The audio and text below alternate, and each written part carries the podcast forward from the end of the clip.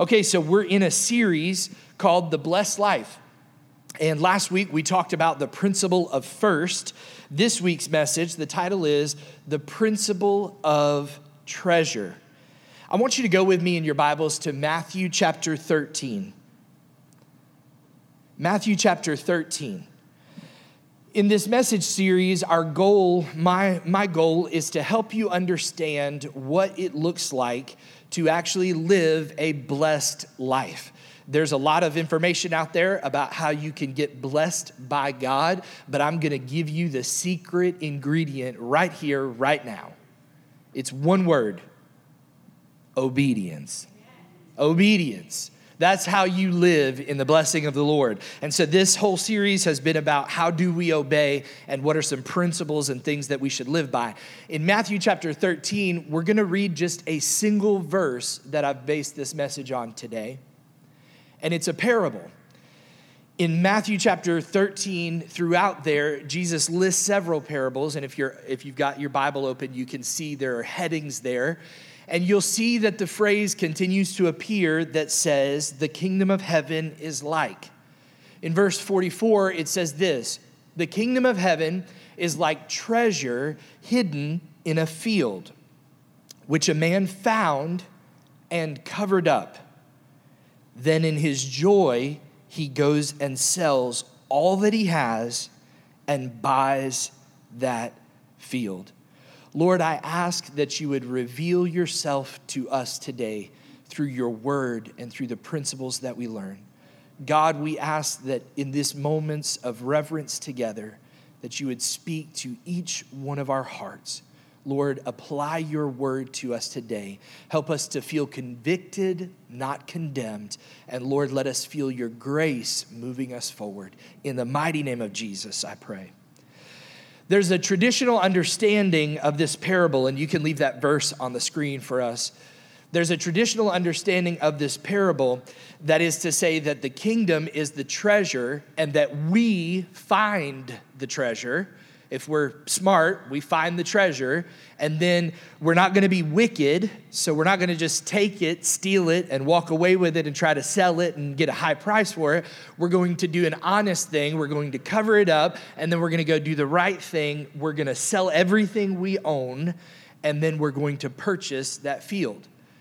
The Bible actually uh, tells us very clearly, if we're reading with our eyes wide open, that there are three errors with that understanding. And I want to share those with you right now. Because the kingdom of heaven cannot be found by you. It is truly not that you found God, it is that He found you, amen, at the right time. You also can't hide it. This little light of mine, I'm gonna let it, come on, sing with me. I'm gonna let it shine this little light of mine, I'm gonna let it shine. So here's the thing as believers, we can tend to hide our light at different times. I don't know about you, but I was a teenage believer, and there are some moments that I probably hid my light and should have let it shine really bright. There are times even that we're guilty after being veteran believers that we shy away from letting our light shine. But the truth of the, the Word of God is that you can't hide the kingdom of God. There is no thing, literally, no thing, no enemy, no thing that can actually hide the kingdom of God here on the earth. And the truth is, you can't buy it. I don't know if you remember the story, but there's someone who tried to buy it in the New Testament. He walks around and he sees the apostles and disciples doing amazing things and he says, Hey, how much, how much does this special power cost? You can't buy it. If the treasure here represents the kingdom, we can't find it without God finding us. The Bible tells us that we love him because he first loved us. Amen? While we were yet sinners, the Bible says, Christ died for us. I love that part of my message last week. I don't say that to toot my own horn, but to say this the thought behind that, the fact that God, in His grace and goodness, didn't wait to see who would come. he sent his son regardless of who would come. He sent him in order for us to understand that we are sinners in need of a Savior. Even with Adam and Eve, God sought them out. So the point is, we can't find the kingdom of God on our own. You can't hide it, as I said. And the third thing is, you definitely can't buy it. It's not for sale. And even if it were, and you were the richest person on the earth, you couldn't buy it. Can I get an amen? Amen. The kingdom of heaven, read the verse again, is like treasure hidden in a field which a man found and he covered up. Then in his joy, goes and sells all that belongs to him, all that he has, and buys that field. This parable is not about us attaining the kingdom of God. I want you to understand today. It's not about us doing enough or giving up enough in order to attain the kingdom of God. I want to tell you what the parable really means. The truth of it is, the field that's mentioned is the world. The man mentioned is Jesus because he is God's son, the Son of God, Jesus Christ, who gave it all in order to buy us, to purchase us. And the treasure is you. You are the treasure of God. How many of you have ever felt devalued by something someone said? Think about that you felt devalued. You have a value in the Creator's eyes that doesn't wane. You're not the stock market. Can I get political for a second? You're not the gas prices going up and down on the whim of whoever chooses whatever. Your value has been established before you arrived. This is why it's so important that the church of Jesus Christ talk about the worth and value of human life. When we think about things like abortion, euthanasia, assisted suicide, those sorts of things, it robs the value of human life, and God treasures you.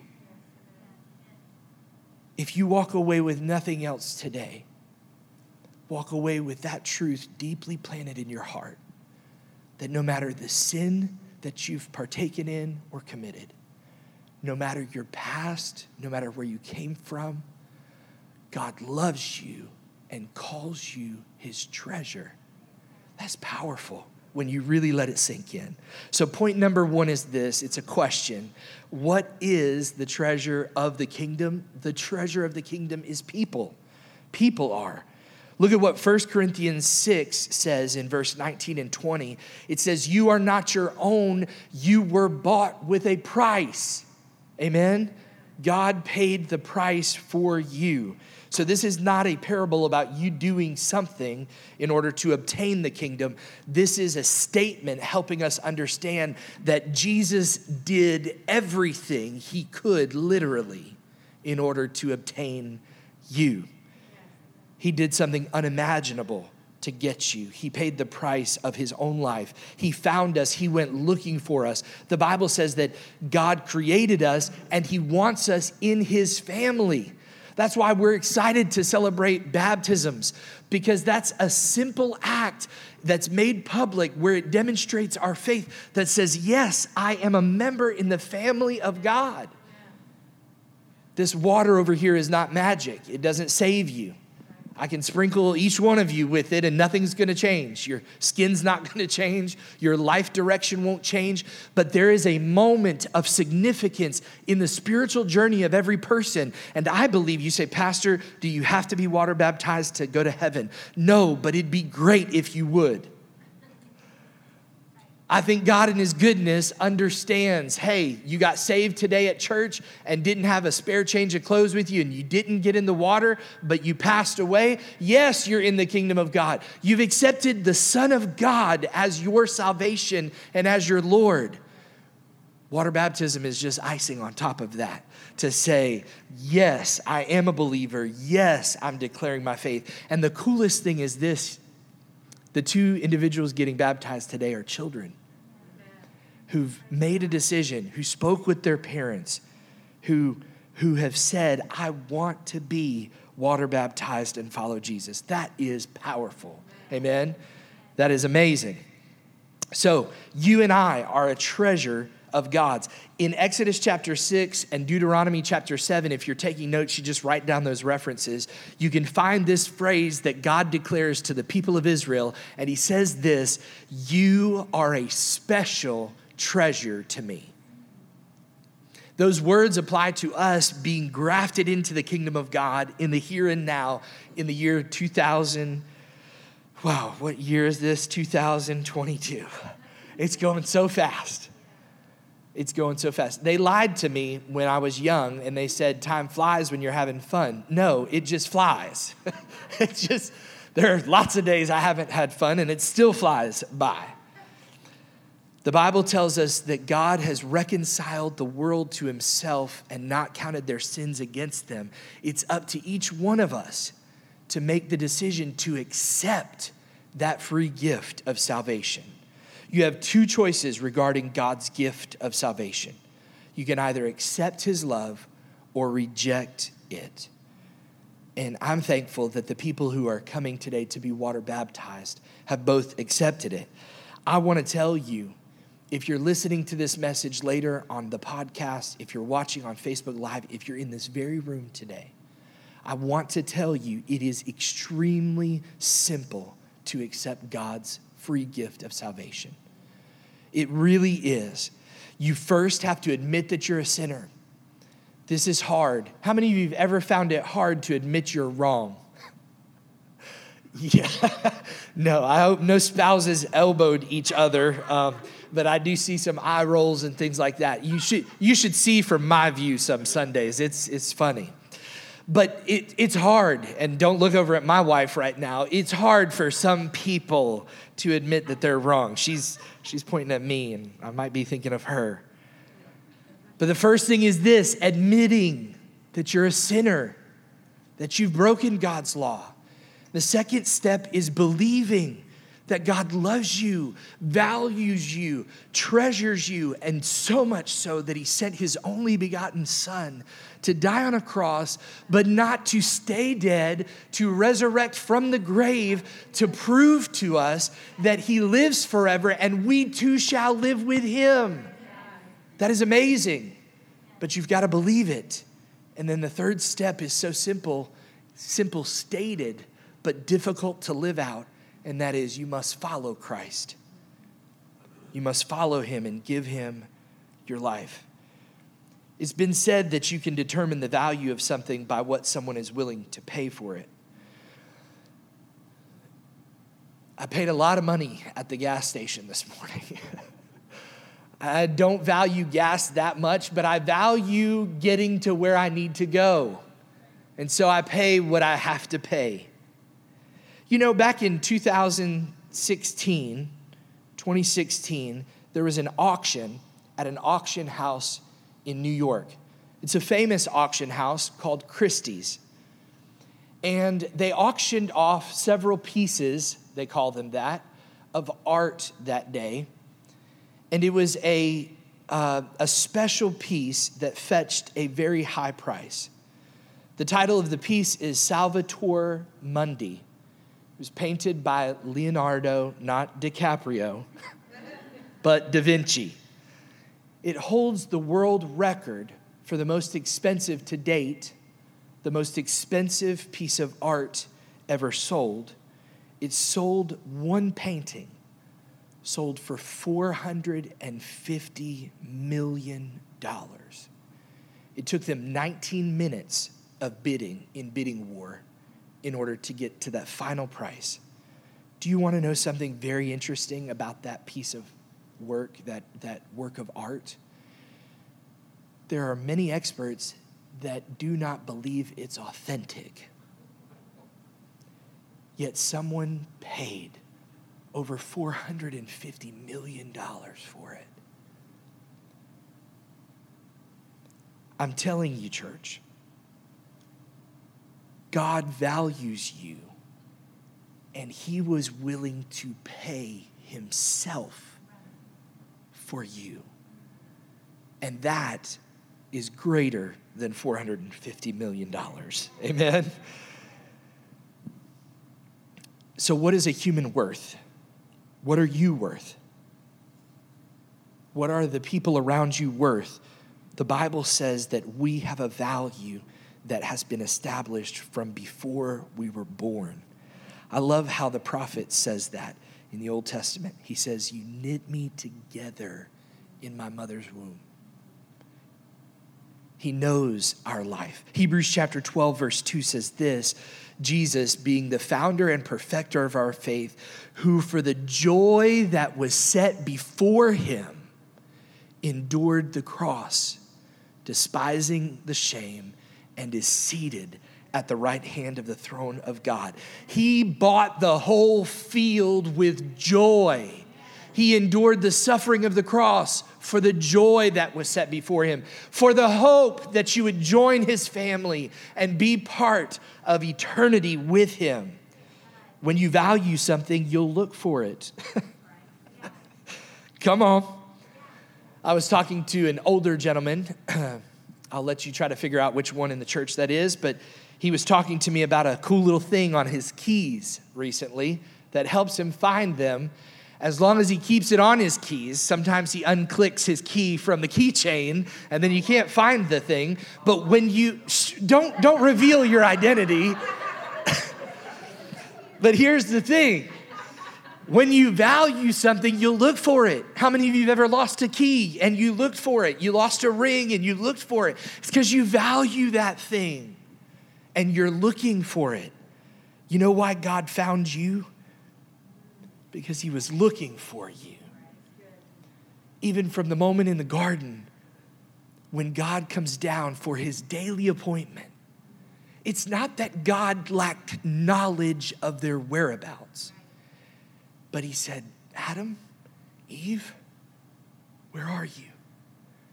He wanted them to know, I'm looking for you. He values you. People are the treasure of the kingdom. Here's point number two it's a question What is the treasure of your heart? I was talking with someone recently, and they were talking about something that happened in a movie a man protecting his family.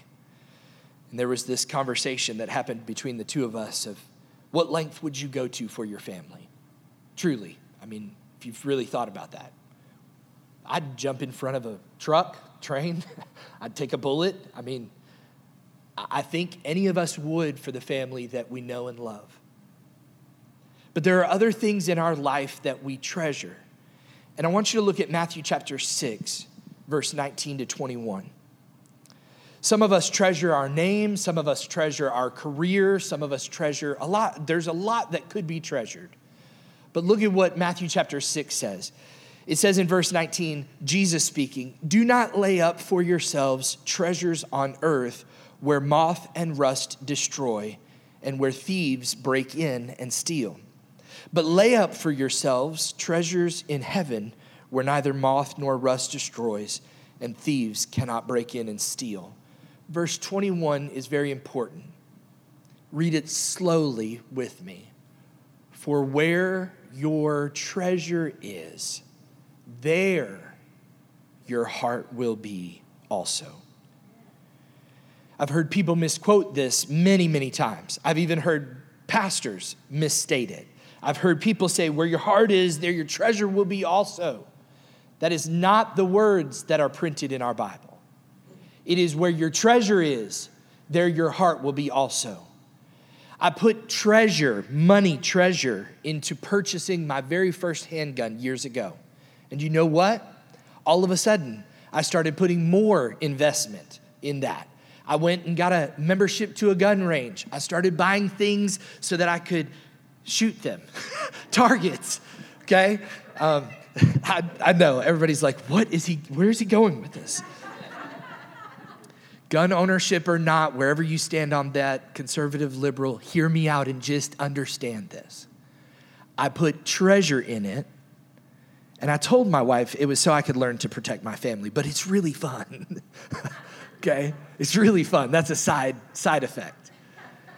And then my heart started going. Then all of a sudden, I, I like was going through the airport, and I said, "Well, what magazine should I buy for this flight? Oh, Guns and Ammo. Let's look at this, you know." And just you start to develop, and then all of a sudden, your heart starts going in the direction that your investment has already gone in. See, we get it backwards and we think that we got to have the touchy feely, that really good moment to capture our heart, and then we'll be putting our treasure there. That's not what the Bible says. It says, where your treasure is, there your heart will be. Our heart will always follow our treasure. When you put your treasure in something, your heart will follow it. I want to say it this way if you want your heart to be in the kingdom of God, you've got to put your treasure there. This is not me pleading you to write a bigger check today for the offering. This is me explaining the principle of God's word about what the kingdom of God truly is that God values humans and that where our treasure is matters. So there's a check, not a written check, but a check, a check of our heart every single time we have a paycheck or we get a gift and we are the recipient of something, of a kindness from someone. Then we have the moment of giving opportunity and praise to God for the gift that has been received and to give Him praise for that because where your treasure is, there your heart will be. Look at what Second Corinthians chapter 9 says. Worship team, would you come?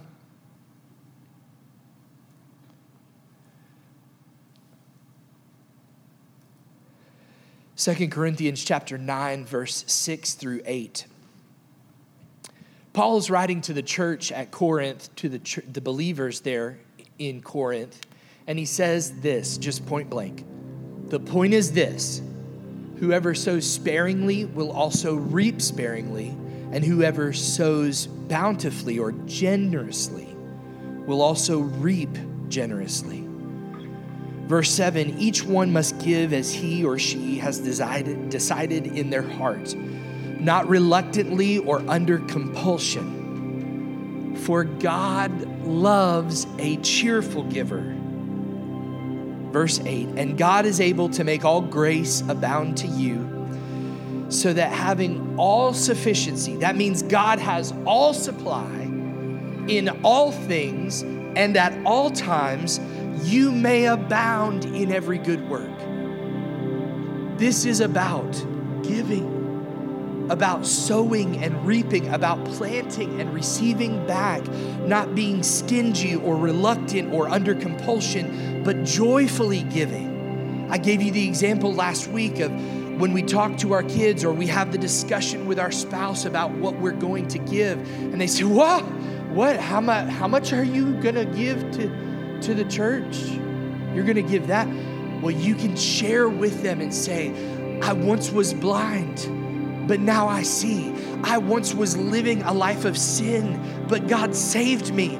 I owe Him my life, and it's a joy to give back. Amen? I give it to Him, not humans, but I give it to Him. I love what verse 10 says, and we can keep the music down kind of low because I've got a minute. Okay? He who supplies seed to the sower and bread for food will supply and multiply your seed. Church, listen to me. He is the supplier, but not only that, the Bible says He is the multiplier. He supplies you the seed to sow, and He multiplies your seed for sowing, and it says, and increase the harvest of your righteousness. The law the principle of sowing and reaping works financially, it works in your marriage, it works in your career, it works with your relationship with your boss, it works with your relationship with your kids. What you sow is what you will reap. So make it count and make it something amazing. Look at what verse 11 continues to say. Paul declares this to the church and he says, you will be enriched in every way to be generous. In every way. which through us will provide thanksgiving to God for the ministry of this service, is not only supplying the needs of the saints, but is also overflowing in many thanksgivings to God. God is the supplier and the multiplier. The question I ask you in the second point is this Where is the treasure of your heart? What is the treasure of your heart? Do a heart check today and just honestly and vulnerably before the Lord.